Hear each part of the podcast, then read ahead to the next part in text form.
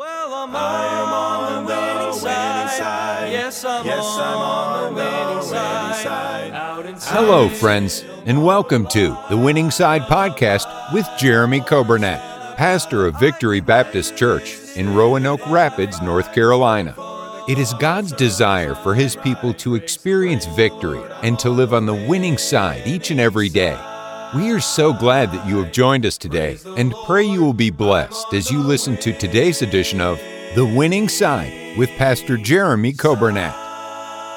Thank you for joining us today. It is Friday, June 16th. Hope you're having a great day. We are glad that you have taken time out of your schedule to join us on the radio, 95.9 FM, also on the radio app and podcast. We welcome you and those who are joining us today on Facebook and YouTube. Thank you so much for tuning in. We have this program Monday through Friday at noon live, and then we do a replay at 6 o'clock. And I also want to encourage you, if you missed this morning, ladies, my wife has a new, we say podcast, it's available on podcast, but it's also a broadcast every Friday for ladies. And it's Friday morning at 8:30, so it played this morning. And then it'll also be this afternoon at 3:30, so Fridays at 8:30 and 3:30. And if you missed it this morning, hope you tune in. If you did listen this morning, hope it was a blessing to you. But we are thankful for this avenue we have by way of radio to try to be able to help and encourage God's people. And if you're listening and you do not know Jesus Christ as your Savior, I hope that God will use this program so that you will realize your need of a Savior. And only Jesus Christ can save you. It's not a church. It's not a religion. It's not a radio station. It's not a pastor. It is only through Jesus Christ that we can be saved. And so I hope this will be a help to you today. We want to say a happy birthday today to Hannah Glover. And then also a happy birthday tomorrow to Caitlin Thacker. And then a happy anniversary tomorrow to Greg and Wanda Patrick. Hope you have a wonderful day. I think it's Sunday. I know I said it Sunday, and you told me Sunday. I think it's 40 years, but happy anniversary. And I hope you have a wonderful day tomorrow for that occasion. Let's be in prayer for a great day on Sunday.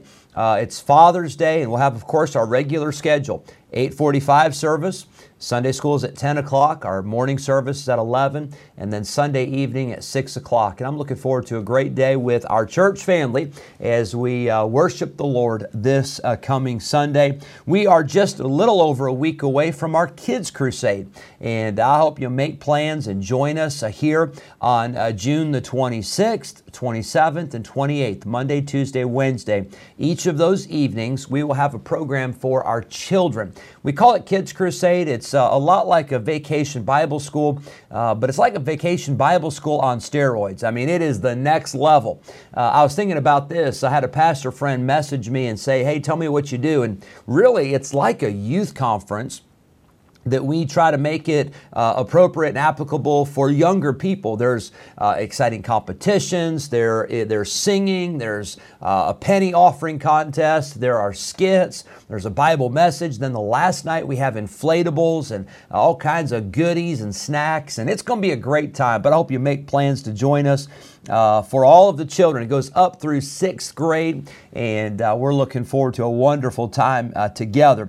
Let's see, be in prayer today for our church, our school, pray for our missionaries, pray for one another, and let's pray that God would bless us and God would use us for His honor and for His glory. Let's go to a song, and right after this song, we'll get into our Bible study. We're going to start today in Psalm 139. So if you want to get your Bibles ready right after this song.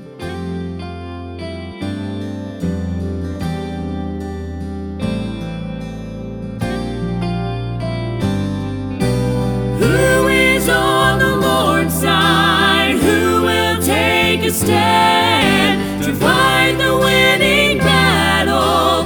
March at His command.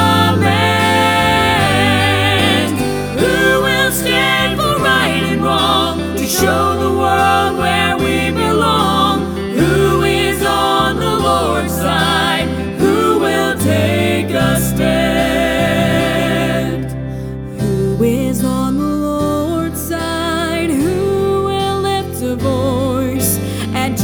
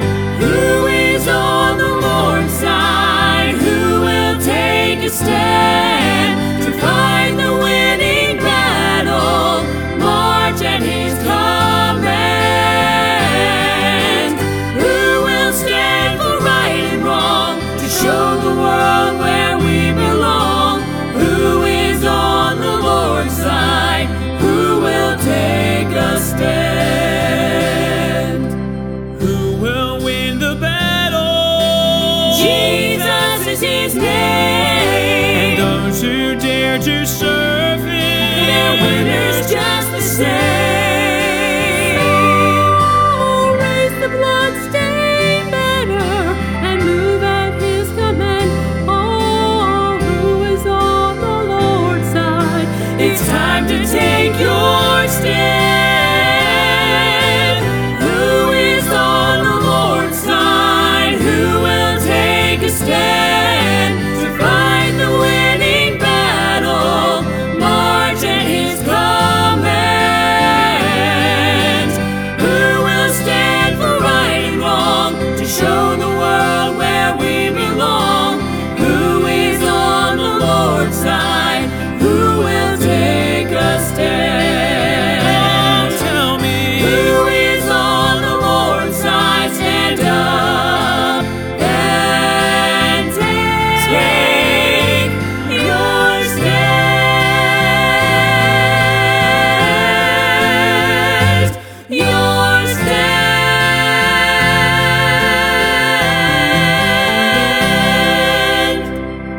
Psalm 139, verse number 23, David writes, and he says, "Search me, O God, and know my heart.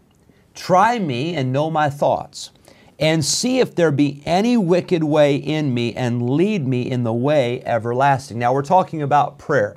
We're on the topic of confession and confessing our sins to God, to be right with God so that our prayers be not hindered, the Bible says, so that our prayers will be answered, so that God will hear and He'll answer our prayers, because there is a clear communication between us and between our God. Now, why would David say, "Search me, O God, and know my heart"? Why couldn't David do that job of searching? Why couldn't David have that task of looking into his own heart? Well, the Bible says in the book of Jeremiah, chapter 17, verse 9, it says, "The heart is deceitful above all things and desperately wicked. Who can know it?" Did you know that you don't know my heart? But the truth is, there's times that I don't even know my own heart. My heart is deceiving. It is deceptive. It is deceitful. And there are times when you can fool yourself. You can cause yourself to believe something that's not even true. You can justify something in your own mind. That's why David said, "God, I need you to search me. I need you to show me the things in my life that need to be changed." There can be no healing within until there is first confession without. Confession is conditional to cleansing. Until known sin is fully dealt with, we are not ready to pray. Now think about that.